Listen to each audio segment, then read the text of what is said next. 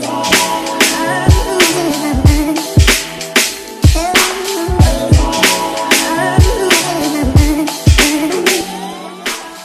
Yo, bienvenue sur le K-Sui Show. Ici, on parle nutrition, fitness, lifestyle, développement personnel. Le tout pour vous apprendre à être la meilleure version de vous-même. J'espère que la team No Bullshit se porte bien, que vous êtes en forme, en bonne santé et que vous continuez à faire des gains. Alors, les amis, tout d'abord, je tiens à m'excuser par rapport à la semaine dernière. Je n'ai pas pu sortir l'épisode hebdomadaire parce que, voilà, c'est la vie, comme disent les Américains. C'était très compliqué, mon agenda. J'étais complètement débordé. Je devais m'occuper de mon petit. Bref, plein, plein, plein de trucs. J'ai appelé ça l'épisode hebdomadaire, mais j'ai l'impression qu'on se dirige vers un épisode mensuel. Donc je dois absolument corriger ça parce que ça ne va pas, ça ne va pas. Vous savez, je suis de ce type de personne qui rajoute toujours des trucs dans mon agenda. J'ai l'impression que je peux tout faire. J'ai l'impression que je peux faire plein de trucs en même temps, que je suis une machine de guerre. Et au final, je me rends compte que je ne suis qu'un être humain malgré moi et que la réalité me rattrape. Je suis extrêmement fatigué. Euh, je suis euh, à la masse. J'essaie de rattraper les tâches que je dois faire. C'est toujours très compliqué. Mais voilà, j'apprends, j'apprends, j'ajuste et c'est comme ça qu'on avance. Je ne suis qu'un être humain malgré moi. Franchement, ça me fait du mal de dire ça, les mecs. Je ne suis qu'un être humain. Non, je rigole. Le plus important, c'est de savoir qu'on fait de son mieux. Mais ce qui est encore plus important que ça, c'est de savoir que faire de son mieux, ce n'est pas assez. Donc je dois absolument corriger tout ça. Les amis, dans l'épisode d'aujourd'hui, on va parler stretching. Alors à chaque fois, on me pose des questions concernant le stretching. Ça fait longtemps que j'ai pas fait d'épisode concernant la mobilité ou le stretching. Et du coup, il y a toujours les mêmes questions qui reviennent. Est-ce que je dois faire du stretching avant l'entraînement? Est-ce que je dois le faire après l'entraînement? Euh, Combien de temps je dois tenir ma position de stretch? Ça ressemble à quoi? Etc. etc. Plein de questions qui reviennent à chaque fois. Donc j'ai décidé d'en faire un épisode. Et à la fin de cet épisode, vous aurez euh, toutes les infos concernant les étirements, le stretching de manière générale. Et j'espère que ça va pouvoir vous aider et j'espère que vous allez pouvoir comprendre ce qu'il faut appliquer. Parce que rappelez-vous, la compréhension précède l'application. Et ça, c'est vraiment ce qu'on ne nous apprend pas à travers le parcours académique, le parcours conventionnel. On nous dit faites, ok? Répliquez ce que je fais et appliquez simplement et c'est comme ça que vous aurez des résultats. Non, non, c'est pas ma vision des choses. Je vous explique euh, le pourquoi, je vous explique le quand et ensuite on parlera du comment. Et c'est dans cet ordre-là qu'on doit procéder, peu importe le contexte selon moi. Donc, dans cet épisode, on va parler stretching. Vous aurez toutes les infos. On va savoir quand est-ce qu'on doit stretcher avant l'entraînement? Si oui, non, pourquoi? Après l'entraînement? Et combien de temps on doit tenir ces positions de stretch? Let's get it Bienvenue dans un nouvel épisode les amis. Dans cet épisode on va parler stretching. Et à la fin de cet épisode, le stretching n'aura plus aucun secret pour vous. Et pour ce faire, on va répondre à trois questions principales. La première étant la suivante. Faut-il faire du stretching avant l'entraînement? Oui, non, pourquoi? La deuxième, faut-il faire du stretching post-entraînement? Oui, non, pourquoi? Et finalement, Combien de temps faut-il tenir sa position d'étirement Donc on va répondre à toutes ces questions. Mais avant tout, j'aimerais vous donner un petit historique concernant le stretching. Vous montrer à quel point le stretching a évolué dans l'industrie de la santé et du fitness. Ou pas plutôt le stretching, mais plutôt la perception et la compréhension du stretching a évolué. Parce qu'en soi, la méthode n'a absolument pas changé. Les effets de cette méthode euh, n'ont absolument pas changé. Donc au tout début, le stretching, c'était vraiment le truc qu'il fallait faire. C'était l'arme fatale, l'outil qu'il fallait absolument intégré dans euh, le monde de la santé et également dans le monde de la préparation physique. Donc, à l'époque, on entendait les kinés, les physios dire, ah, il faut tenir des positions de stretch. Ils donnaient des stretch à leurs patients. Ça, c'est le bon stretch pour toi, pour ce cas-là, pour ce cas-là. Dans le monde de la préparation physique, dans le monde de la performance, donc, on parle ici de développement, eh bien, on utilisait également le stretching. On disait qu'il fallait euh, faire du stretching de 1 pour prévenir les blessures et on utilisait également le stretching pour cette, certaines méthodes de performance. À savoir que euh, si on stretchait les antagonistes, eh bien on, allait mieux pouvoir recruter les agonistes, etc., etc. Ok, des trucs qui peuvent paraître farfelus mais qui ont été utilisés pendant très longtemps. En tout cas moi, quand j'ai commencé dans l'industrie du fitness, eh bien le stretching c'était vraiment le truc qu'il fallait faire. Ok, il fallait absolument le faire. C'était le truc qui était euh, le plus négligé. Ça l'est toujours, euh, by the way. Ensuite, quelques années plus tard, eh bien, tout ça, ça a évolué. On nous a dit, eh non, il y a des études qui sont sorties.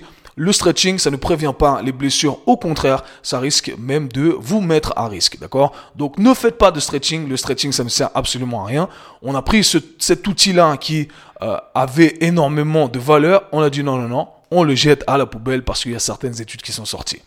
Et quelques années plus tard, eh bien, on a vu l'arrivée de l'entraînement de mobilité, d'accord?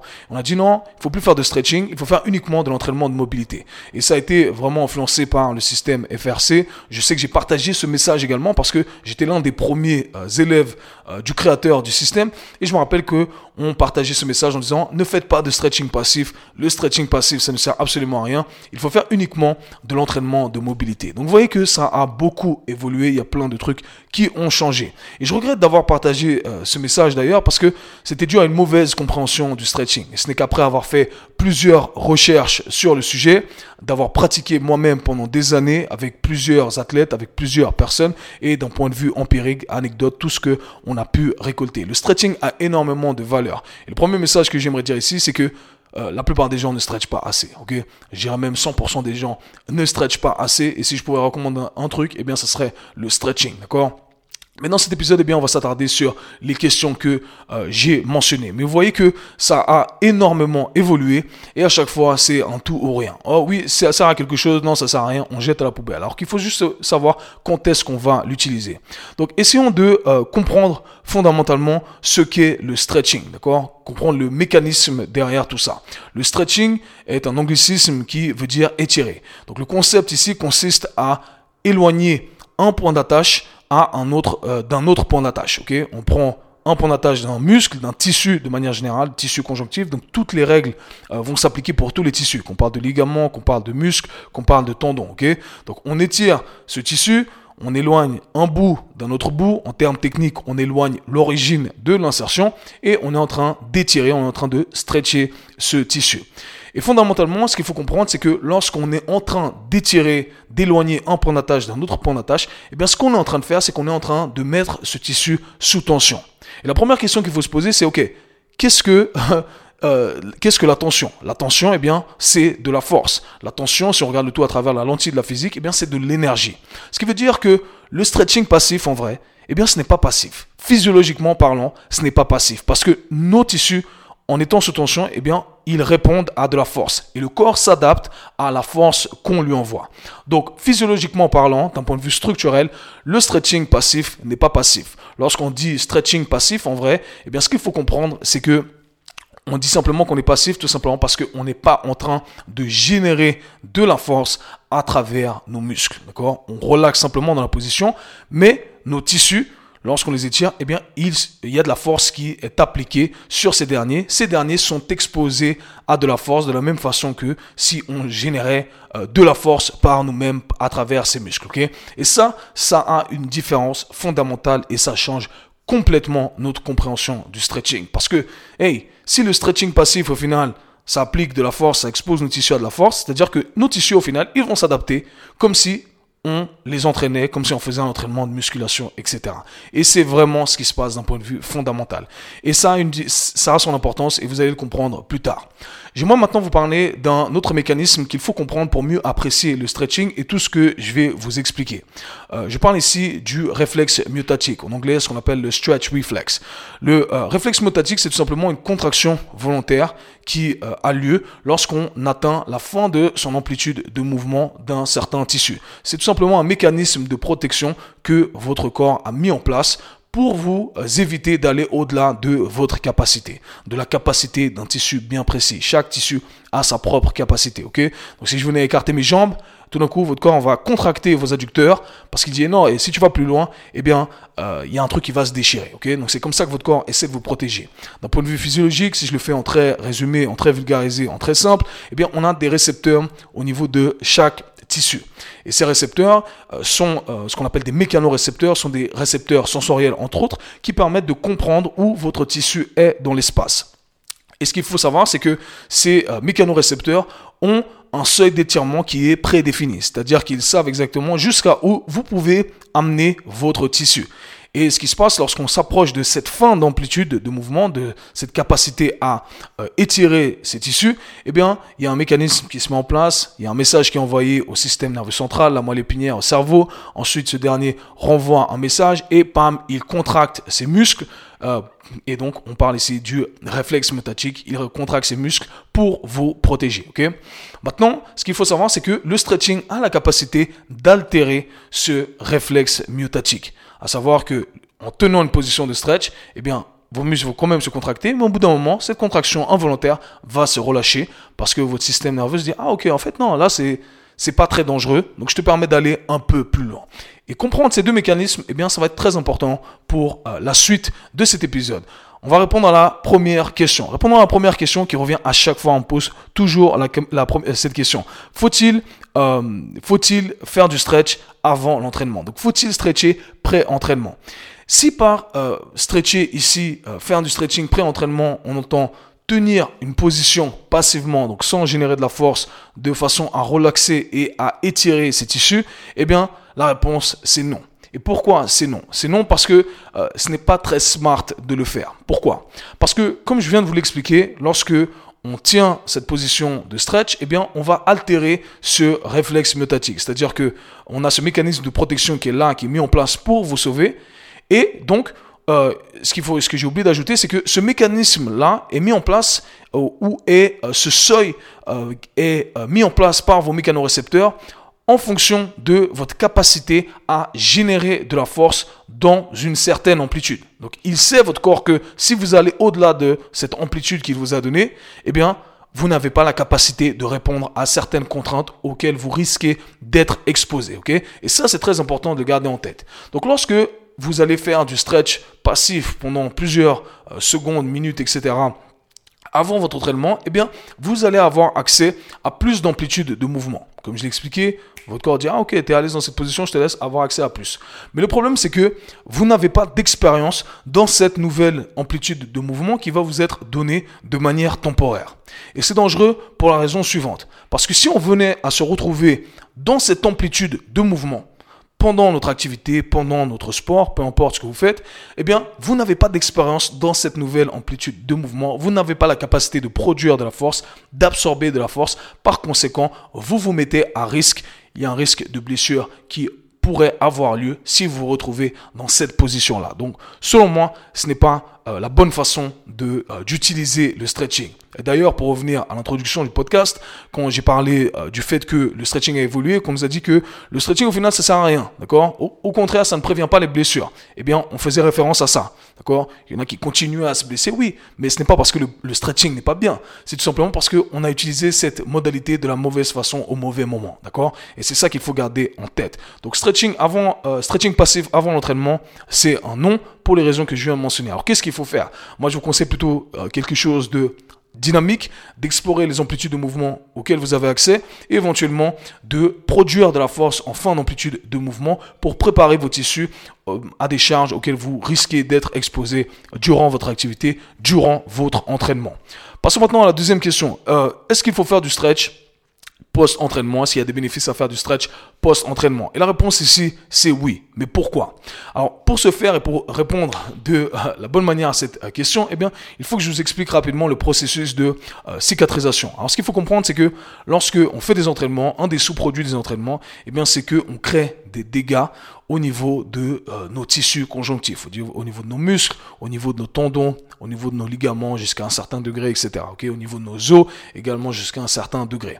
Et ce processus de cicatrisation, on est tous familiers avec. Lorsque vous coupez, vous coupez, ça saigne, tout d'un coup, votre corps, au bout d'un moment, il va faire en sorte d'arrêter le saignement, il va fermer la plaie, et avec le temps, eh bien, vous allez avoir une couche de peau qui va se qui va couvrir votre peau et vous voyez la cicatrice parce que la couche de peau qui a couvert votre peau, elle n'est pas bien organisée comme le reste de votre peau.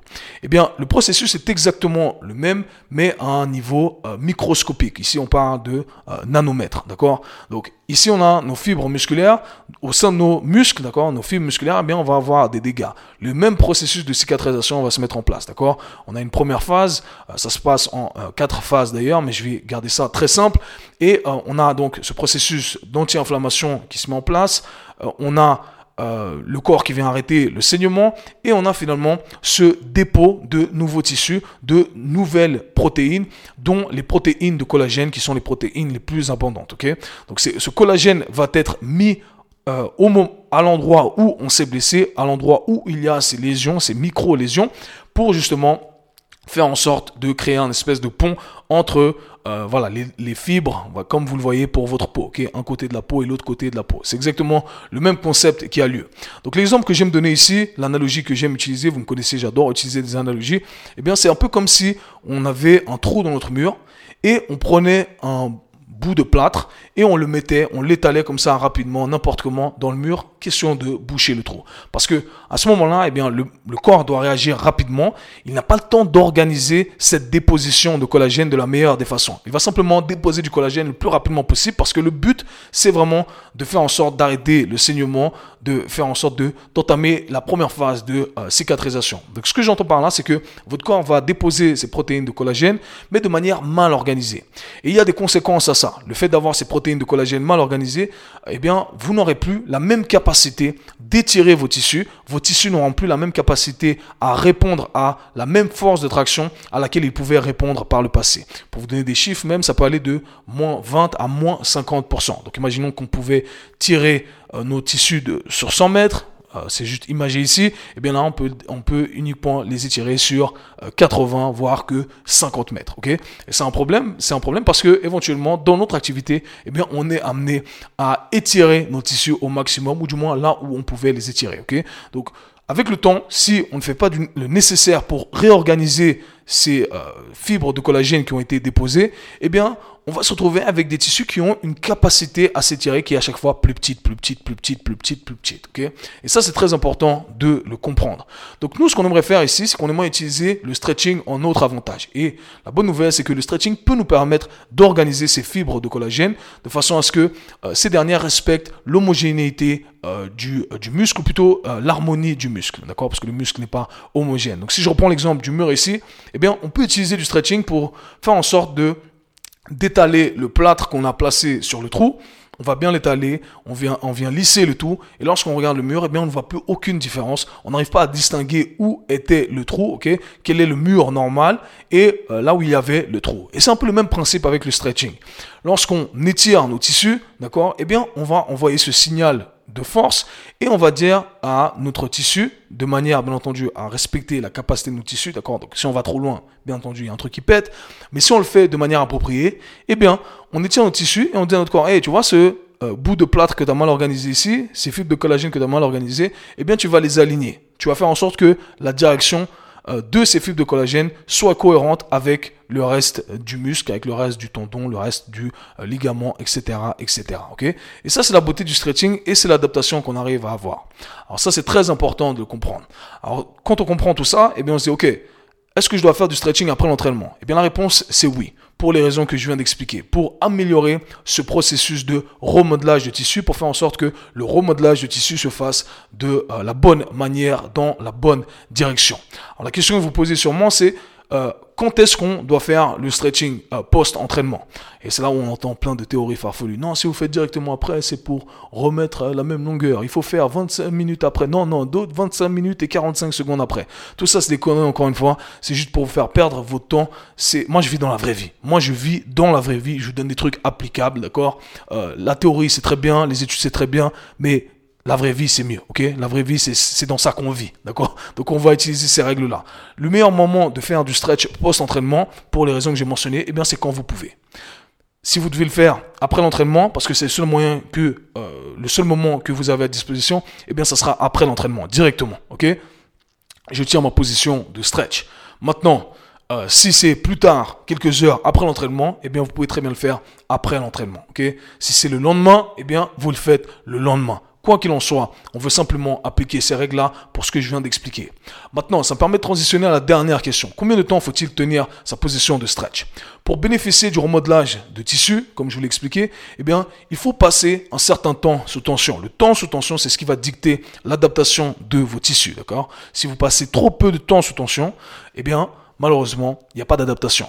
Il faut un temps bien précis pour que le corps se dise, ah ok, là, j'ai compris le signal, je vais créer l'adaptation, c'était le bon signal qui a été envoyé. Eh bien, pour tenir ces positions d'étirement, on veut les tenir pendant au minimum deux minutes. Selon moi, deux à trois minutes, c'est le sweet spot, ok? C'est vraiment le minimum. Vous n'allez avoir aucun bénéfice à tenir des euh, stretch de 20 secondes, de 30 secondes, d'un point de vue structurel. Vous pourriez très bien faire de l'étirement, j'ai fait un épisode là-dessus, du euh, stretching à la fin de l'entraînement dans un but de relaxation, ok? Donc au lieu de simplement vous poser et respirer, vous pouvez respirer, stretcher un peu un côté, l'autre côté, ça fait du bien, d'accord? Mais structurellement parlant, ça ne va pas changer grand-chose. Donc minimum 2 minutes à 3 minutes. Si vous voulez faire des, des sessions vraiment de stretching, où vous voulez vraiment développer vos tissus, je vous invite à le faire graduellement, mais selon mon expérience, on aurait passé 6 minutes de temps sous tension. 6 minutes, c'est le sweet spot, selon moi, un niveau, pour les personnes qui ont un niveau intermédiaire à avancer. Ok? Donc, c'est vraiment tout ce qu'il faut savoir, les amis. Ok? Rappelez-vous que les stretch de 20, 30 secondes, ça ne sert à rien. Maintenant, pratiquement, ça ressemble à quoi? Parce que on peut pas tenir 3 euh, minutes sur une jambe, pour les ischios, pour les quadriceps, euh, pour les biceps, les triceps, etc. Donc, ce que je vous invite à faire, c'est de choisir deux groupes musculaires à la fin de votre entraînement. ok? Euh, Bien entendu, les, les groupes musculaires qui ont été euh, les plus sollicités. Et à ce moment-là, je vais me contenter de faire que ça. Au lieu de faire 10 stretch ou 20 stretch, 15 stretch de 20 secondes, je vais utiliser, je vais choisir deux groupes musculaires et je vais tenir 2 minutes par groupe musculaire. ok? Donc imaginez que j'ai fait un, un, entraînement jambes euh, et j'ai fait un peu de haut du corps, un entraînement full body, mais très peu de haut du corps et beaucoup de jambes. Eh bien, je vais tenir 2 minutes par euh, ischio-jambier, 2 minutes par quadriceps. Ok? Donc simple. J'ai fait 8 minutes à la fin de mon entraînement. C'est cool. J'ai un bon retour sur investissement. J'ai stretché les tissus qui ont été les plus sollicités. Et c'est comme ça qu'on fait des gains, les amis. Donc, comme je l'ai dit à la fin de cet épisode, vous ne devriez plus avoir aucune question concernant le stretching. Si c'est le cas et qu'il en reste, Posez-les dans les commentaires pour ceux qui euh, verront tout ça sur YouTube. Je me ferai un plaisir d'y répondre. J'espère que cet épisode aura ramené de la valeur et des réponses à vos questions. Et dans tous les cas, nous, on se parle très bientôt. Peace. C'était le K-Swiss Show. Si vous avez apprécié le podcast, abonnez-vous, partagez-le avec vos amis. À très bientôt. Peace.